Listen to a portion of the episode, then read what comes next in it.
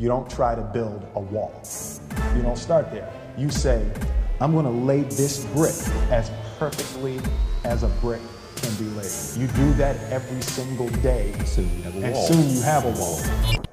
Good afternoon. You are listening to the On Point podcast. I am Mister Umba, and it gives me great pleasure to be talking to my guest today. This is one of my Twitter friends, someone who I followed for a long time. I'm going to be speaking to the author of the unofficial teaching manual, the author of Teaching for Realists, an experienced teacher, Omar Akbar. How are you, Christian? Pleasure to speak. I'm good. I'm well. It's good well. to be able to talk to you. It so is. How are you feeling is. right now? Well, we just because both of us have been so busy, man. Honestly. Um, No, it feels good though. It's that point in the holiday where you've got, you kind of got your energy back, and you can actually do stuff, you know. So I'm, I'm kind of in that mode at the moment. So I'm, I'm yeah, enjoying. Yeah. So yeah, definitely.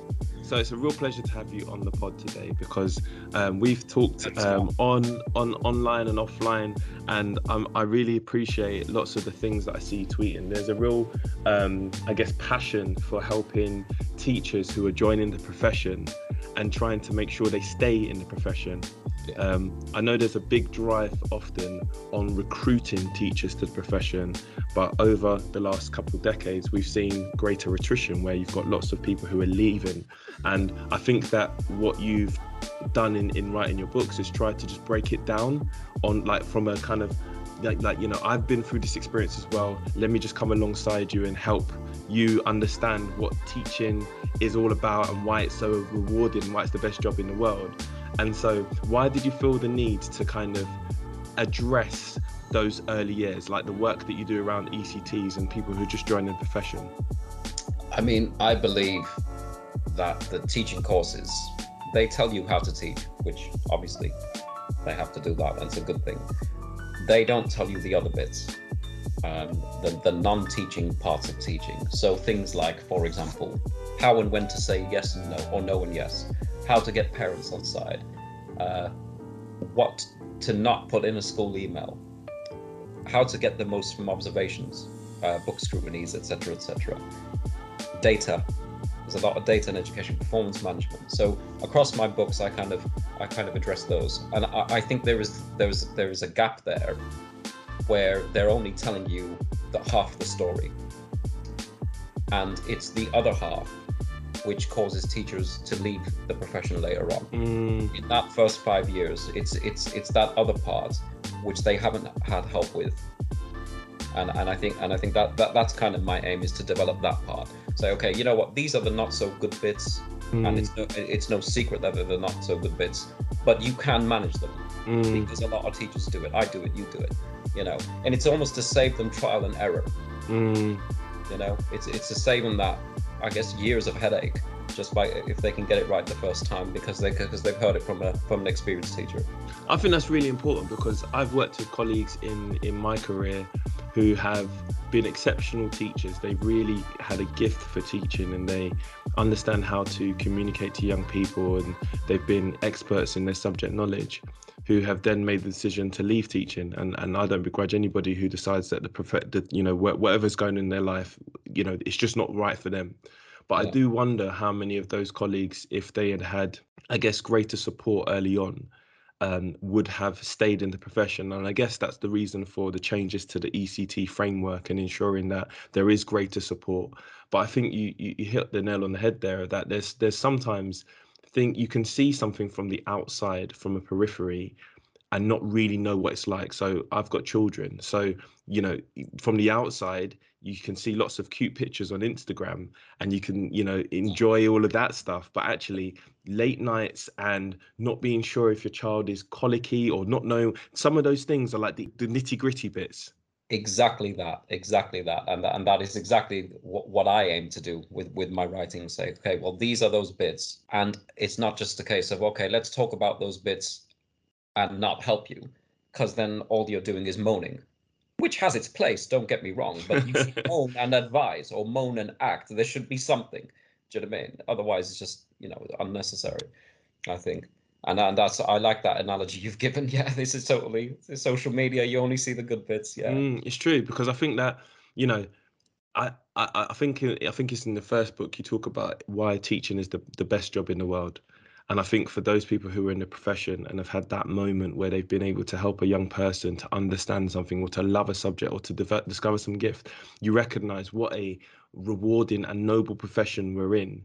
And I think there's something about the way that you kind of um, talk up the profession and talk up, you know, the realities of the profession, that we do a hard job, yeah. but it's a worthwhile job. Yeah. What was your personal experience like, you know, as as as a as an early careers teacher, and and that transition to make you to make you get to the point where you're like, you know what, I need to put this down on paper? I mean, my N Q T year was difficult. I'm not going to lie. Um, not just mine though. I mean, I started at school. There was twenty N Q Ts at the same time. Wow. And yeah, yeah, right, massive school. I think it was the biggest in Europe at the time or something like that. Um, and it, it was challenging for so many reasons, mm. you know. Um, and, and I think for those, well, that year itself was difficult. But then after that, you see, you see new teachers uh, making the same mistakes. Uh, they're all making similar m- mistakes of a similar nature, but to them, they're not mistakes. Mm. You know, that, that it's because no one's told them. It's a mm. mistake through ignorance. It's not a, it's not an, it's not an actual mistake in that sense. Mm. You know, um, and just a few years in, I thought, you know what, somebody needs to put all of this down. Mm. You know, like for example, I mean, just example popped in, into my head, like not going above your head of department, yeah, chain of command, and all that. You know, yeah. So all these little things w- which you pick up along the way, it would be useful if somebody just put it in a book. And I just mm. thought to myself, you know what, there's no reason why that can't be me. So mm. in two thousand sixteen, I did it. So, but, you know, for me, um, what, what I find quite interesting is culture. And I, I wonder, and I don't, I've not really considered this before, but just the idea that as we have now different generations of teacher within the, the education system, we have a whole range of generations. So you'd have what's known as Gen X. You'd have the millennials. I recently found out that I'd be known as a geriatric millennial, which was much to my disdain. Um, then you've got millennials, and then you've got a generation of Gen Z. So there's a there's a generation of teachers who have always had internet. So do you think that there can be a disconnect between gener- like the generation, the cultures of generations, in terms of perhaps there is a maybe there is a disconnect sometimes in some of the cultural nuances between different kind of generations? Or do you think it's just a case of people don't know? Why would they know if no one's told, ever told them? I think it's because a lot of people th- that their first job is teaching. Mm. Um, so they may not be familiar with work culture generally.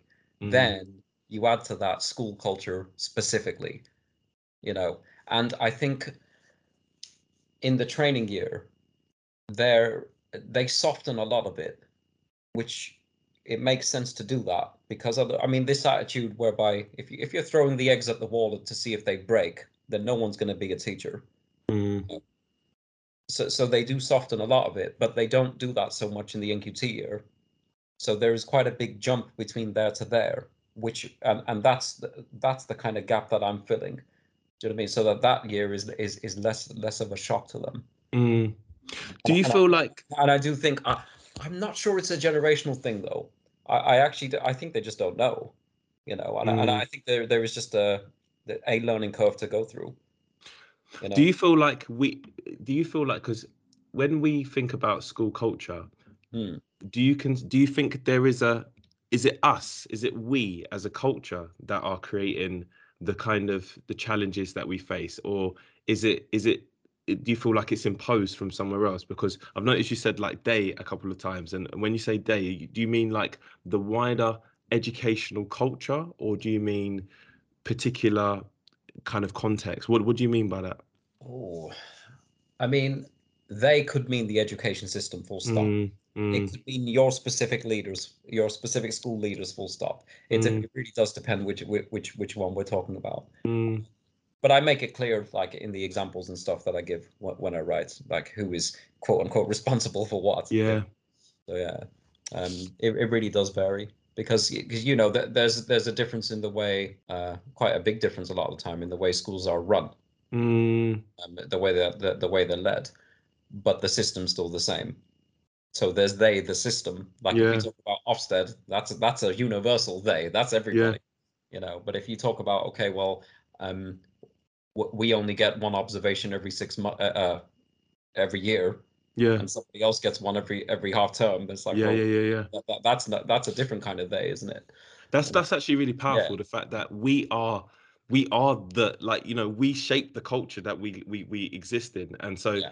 there is a sense that there are some things that are external factors that we have no control over, but there are things that we can do internally that shape how someone will feel in that culture. Exactly, exactly, and this is why you can find um, teachers under the exact same external pressures at two different schools. Mm. One of them's about to resign, one of them's happy. Mm. Do you know what I mean? And and and and that is yeah, because that's all down to how those variables are managed, mm. by, both by the individual teacher and the and the leadership. If if there was like a leader listening who who is maybe mentoring an E C T or somebody who has some sort of responsibility over how they can shape that culture, what would you say would be something that could be the most conducive for someone who's an E C T, who's new to the profession? What kind of things can they do to help teachers to survive and thrive, given all of the context that we've got, not just the, our own school cultures and all of it, but also the fact that we're in the middle of a pandemic? What other things do you think they could do?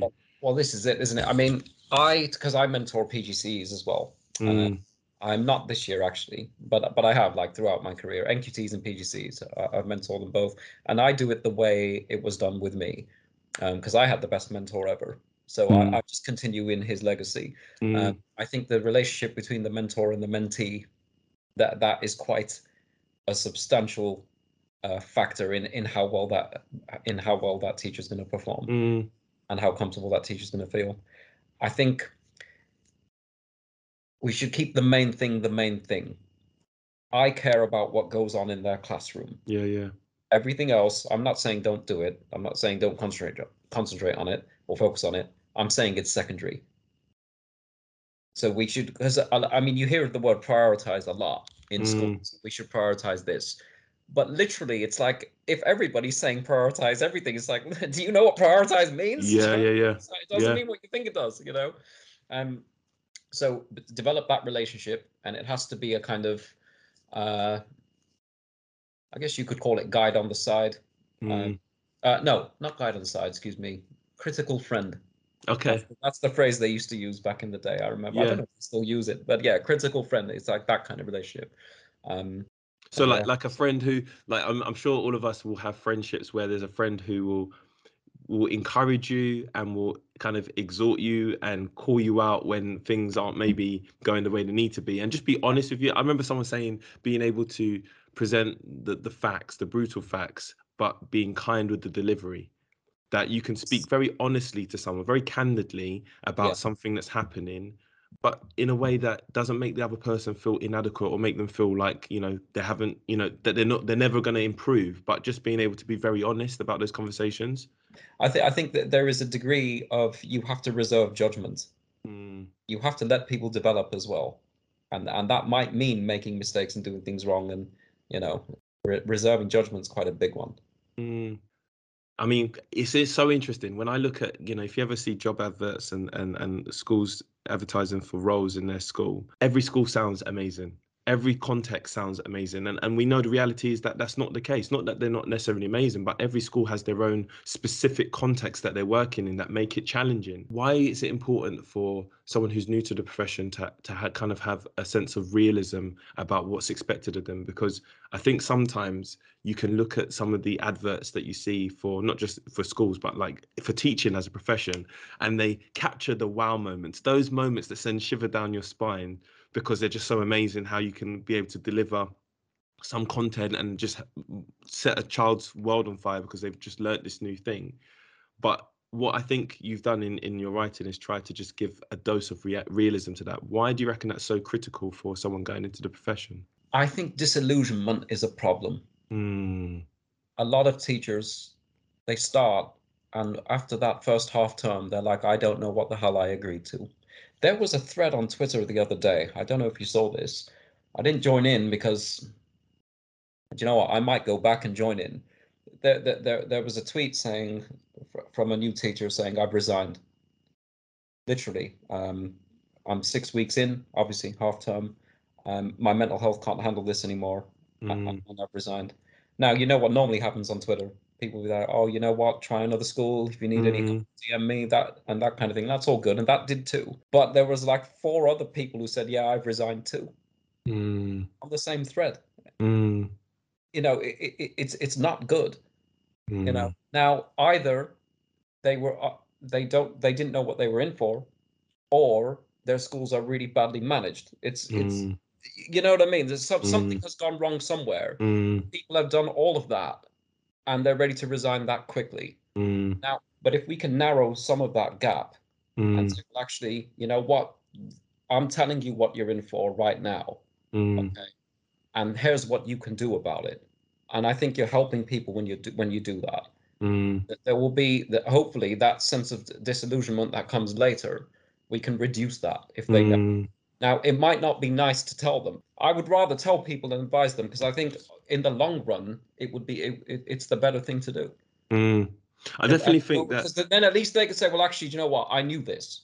Yeah. You know? I definitely think that um, looking at so so I'm uh, I've I've got a E C T that I'm, I'm mentoring this year, mm. and looking at the new framework, there is a greater emphasis on ensuring like some of the nuances in in things like behavior management to ensure that colleagues are empowered. They know, you know, I think it goes back to what you said earlier on about why would somebody know that? Why would somebody know about, you know, where they position themselves in the room, or their tone of voice, or their the, the, why would they know? Why would they know that? And obviously, I understand that we've all been through training, but there is a there's sometimes a disconnect between the experience you have as a as a trainee and when you're actually in the classroom managing it. And there are real life students in front of you with all of the pressures that come. And there are so many different skills that a teacher is using when they're in the classroom managing a whole range of diff a whole host of their own personal emotions and, and the students that are in front of them, that actually being able to have somebody go through it with them step by step and say, this is how we address this issue, I think has been something that I've seen a real benefit from, from the new framework, because I think it allows you to have, like you say, that guide on the side, someone yeah. who's be able to, who's, who's there with you and able to say, look, look at this thing. This is something to think about. Yeah, no, exactly. And I think um, one of the main things with that is, although I'm not involved in it this year myself, is that there is more time to observe teachers, isn't there? Mm. And and I think that's a major plus, because mm. that tends to go after the P G C E year, not go completely, but it goes right down. And I don't mm. think, I think new teachers have to have to look for these subtle things that teachers do unconsciously mm. a lot of the time, mm. you know, like standing at the back of your classroom rather than the front and using it. What you're actually doing when you do that is telling the kids that this is your space. Mm. Do you know what I mean? That they are in your space, therefore mm. they follow your rules. Mm. You know? So it, it's, it's, it's nuanced, isn't it? It's nuanced like that. And I think that can only really be learned when, by observing others. It, it, it's it's hard to, I mean, I've tried I've tried my best to put it in writing, and I, I hope people get it. You know? Yeah, it's interesting because it's it is it can be challenging to codify some of these things that we do intuitively. Like yeah. the things that we will do in our classroom have been learned over many years of experience of trial and failure, of, you know, seeing the benefits of it. And actually, some things are taught and some things are caught. And I think the goal is to try and codify that which is kind of caught and is part of our normal practice, and make that really explicit to someone who's joining the profession, so they too can can inhabit Some, or, or exhibit, sorry, some of those very same skills. And I do think that with all the challenges that that teaching brings, it is still a really rewarding job. It is, it, you know, how how do you think we can, as as people that are part of the education system, not only because we're in it, but also like the wider kind of um, edu edu Twitter and all of the kind of periphery things that go around of it, what role do you think we have in talking up the profession and showing it to be like such a rewarding job? I mean, th this is exactly it. I mean, as as much as I say the not so good aspects of it, I'm one hundred percent. There's no other job that I would want to do. You know what I mean? I'm natural teacher through and through. That that that is how. Imagine, I look at other jobs like, you sit at a desk all day, flipping heck, man. How do you do that? You know, um, for me, teaching is fun, right? I have fun in the classroom. I have fun with my colleagues, and and I mean. That's one of the main reasons I do it. Obviously, I care about the other stuff too, but I can't. I'm not somebody who can be. I, I'm just too hyper like that. I can't be bored all day. I can't sit and concentrate for you know for long periods of time on a on a, on a screen. Not that everybody else does that, but you, I'm sure you get it. Um, and and we need to remember that we're thanked and appreciated, mm. and often it doesn't feel like that. But the thanks is when you bump into a student ten years later, and they say, "Oh my God, it's sir, it's sir, it's Mister Akbar." Do you know what I mean? It's just like, you know, you're in their mind somewhere. You probably shaped them as a person in some way. There'll be one sentence that you said, right, which will stick in their mind. You know, I mean, that there's a lot of satisfaction in that. There's a lot of, mm. you know, you can look back twenty years, think, you know what, I'm an invaluable member of society mm. in a way that is not common in most jobs. Mm. I you love know? that. You know, the idea of teachers shaping the future. You know, as we have our kids, in, our students in front of us every day, we are ultimately changing the trajectory of their lives. And for some students, they may well already be on a course where they've got a, a, a really strong support network. They've got good role models. They they kind of have a life that's kind of carved out for them. I think where we see the greatest gains is where you have students that maybe don't have those things and maybe experience some sort of disadvantage. And you as a as an agent in the in, in the classroom are actively able to change their trajectory, where they would have gone down this way, but now they've gone in a different direction. And when they see you, there is a, I still call my teachers sir and miss, because there's a sense that they were such a pivotal, they play such a pivotal role as such a significant part in my life that You, you always remember them in that way. And I definitely think that it's so important to recognize those those moments that make teaching such a rewarding role. Um, in terms of like managing all of the kind of the workload and the, the kind of challenges and whatnot, what kind of things do you think are important for teachers to do around well-being? Because I know we've talked a little bit about some of the things that you do in terms of well-being. So if there's a E C T or a, any teacher listening and they're thinking about things they can do to help manage kind of their well-being outside of the classroom, what kind of things would you suggest? Diet, sleep and exercise. I mean, getting between, uh, they either say six to eight or they say seven to nine hours sleep. Um, the more you exercise, the more energy you have. So that that's that that's actually has a overall, obviously mm. exercise is knackering, but you, you end up having more, more energy overall. Mm. And I think the important thing as well, in addition to all of that, because we kind of talked about the physical side, Um, is the y you have to talk to other teachers. Mm. You have to speak to the teachers at your school, whether it's in the staff room, whether you're going to send them twenty minute voice notes on WhatsApp, whatever it is, you know what I mean? You have to keep talking, because what happens is a lot of the stressors, so to speak, I think humans are just wired to think that it's just them. Mm. And it won't be just you. It'll mm. be everything. And you need that sense of solace. Be like, oh, have you done that yet? Because you think, oh, I haven't done it yet.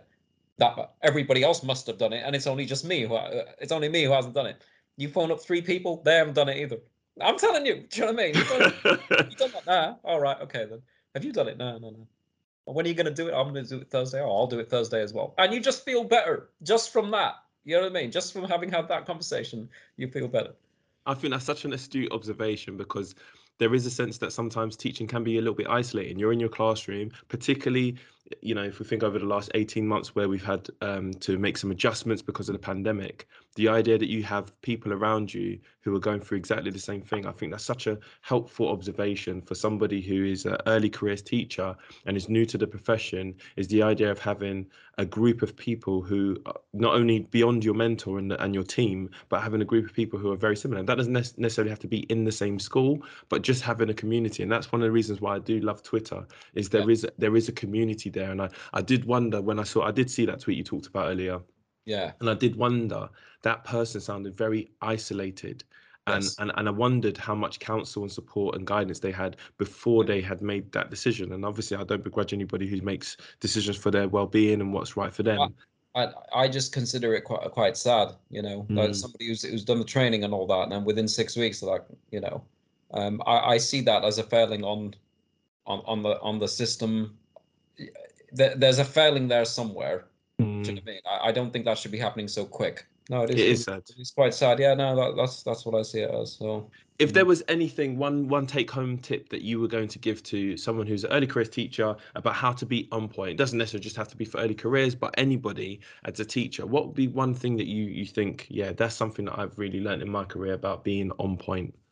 Focus on your classroom practice. And and you, you would think that that's that that's an obvious. So, well, obviously, what are you going to focus on? Well, we know how it goes. Focus on your classroom practice. Everything else is secondary. Everything else is secondary. I'm not saying don't meet deadlines, don't mark your books. You know, no one's saying that. But if you want to focus on something, focus on your classroom practice, your lesson planning. That would be that would be the one if you want to get it right in the classroom. I mean, even a lot of the time, I mean, if we're going to Christian, if we're going to have honest, we're gonna have an honest discussion between us, though, a lot of school leaders will forgive you for other things if your classroom practice is bang on. You miss a deadline, they're like, no, no, no, leave it, man, leave it, leave it, leave it. He's all right. Don't annoy him. You know what I mean? No, no. I think, I think that, I think that's a very, I think that's, very, that's how it goes. I think, I think that's very true. I think there are leaders who are human and they they lead with empathy and they recognise that people are under huge pressure. And exactly. Actually, having teachers be ultimately, you want a school. A school. I think it was John Tomsett in his book that talked about um, having, in order to have a great school, you need great teachers. So being able to have, removing all of the kind of um, constraints that hinder teachers from being a great teacher. Once you've done that and created an environment for that, you want your teachers to flourish. And I do agree that obviously we should meet deadlines, mark books, do all the things that we should do. But ultimately, being what you do in the classroom is the thing that has the biggest impact on the outcomes for that young person. one hundred percent. Then it would be that. Then it would be the relationship with your kids, because that's going to make everything easier. Your teaching will be easier. Your behavior management will be easier. Your the the other job satisfaction you get twenty years later, they probably don't remember your starter activity that well. They're gonna remember, oh yeah, Mister Akbar, he shaves his head on a Wednesday and Sunday. I told them that. It's like, oh yeah, sure. Sorry, you shaved your head yesterday. It's like, you don't even remember what I taught you last lesson, but you remember that about, you know, um, and they, they'll remember all those little quirks, and and they they will be beneficial to to you and them in the long run. Amazing. Omar, it's been such a pleasure talking to you. Thank you yes. so much for being on the On Point podcast. Ladies and gentlemen, you've been listening to the On Point podcast. I've been Mister Umba. Have a great afternoon. Take care. Bye-bye. You don't try to build a wall. You don't start there. You say, I'm going to lay this brick as perfectly as a brick can be laid. You do that every single day. Soon you have a wall. And soon you have a wall.